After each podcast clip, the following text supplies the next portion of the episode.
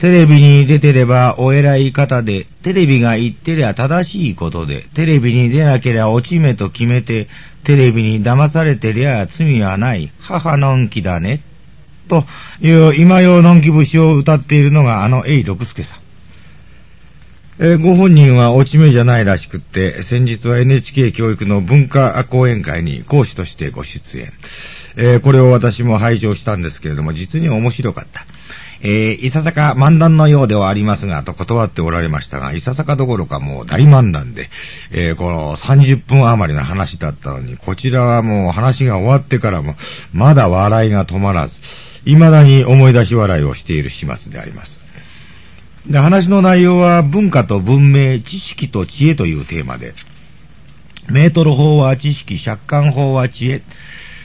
フォークの背中にご飯を乗せて食べるのは誤った知識で、割り箸をパチンとやって木の顔も楽しみながらご飯を食べるのが知恵、などなど、まあ身近な生活の中でのこの知識と知恵へのギャップを掘り起こしての話でありました。その中で A さんは、知恵というものには何かこうあったかさがありますよねとおっしゃったのですけれども、これには私も膝を打ちましたね。そうなんですよ。知恵には温かさがある。知恵の目というものには知識の目では見えないものが見えるんですね。例えば母親の涙です。知識の目で見ればそれは NACL、こう塩水としか見えない汗と変わりのない分泌物で、それがたまたま今私を産んだ母と呼ばれる女の目から表面張力を超えてこぼれ落ちたとしか見えないわけですね。ところがこれを知恵の目で見ると、母親がこの私にありったけの愛情を注ぎ、私の悲しみを自分の悲しみとして私に代わって泣いてくれているのだったということが分かってくるわけです。今私には子供が3人いますけれどもね、その中で4歳になる長男がとってもこう知識欲旺盛でね、順番つけるのが好きなんです。食事の時にみんなの顔を見てね、こんなこと言うんですよ。こん中で一番最初に生まれたの誰？探してごらんって言ったら、あ、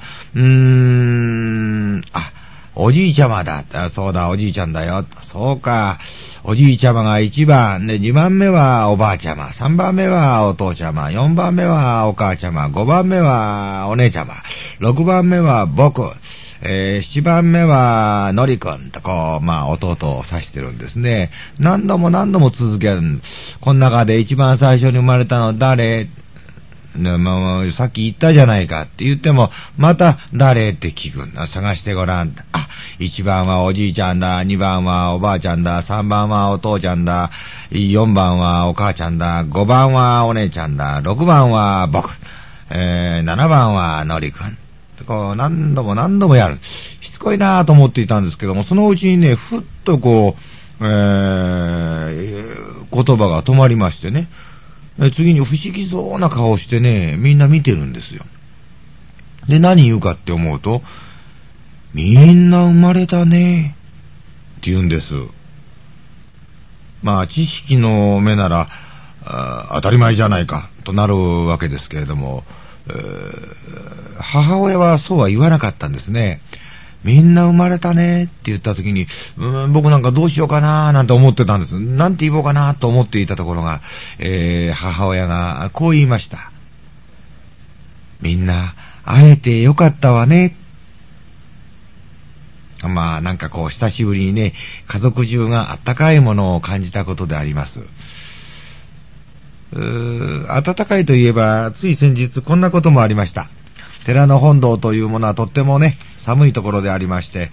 こう座っていても歯の根が合わなくなってくる。そこでお年寄りのためにこの冬から火鉢に変えて大型のストーブを2台入れてみたんです。みんなとても喜んでくれました。ところがそこへ、さらにこの1月小さな花模様の座布団が50枚入りました。おばあちゃんたち寒かろうと門徒の青年が2人して寄付してくれたものでした。お参りに来た人たちに二人の青年の話をすると、みんなポロポロ泣き出すんです。若いのになんと心の優しい人だろう。ようこそようこそ。知識の目で見れば、大型のストーブの方があったかいに決まっている。しかし、ストーブでは体は温まっても心は温まらないんです。知識と知恵、どうやらチャンネルが違うようです。切り替えてみませんか。知識の目から知恵の目へ、お金様からおかげ様へ。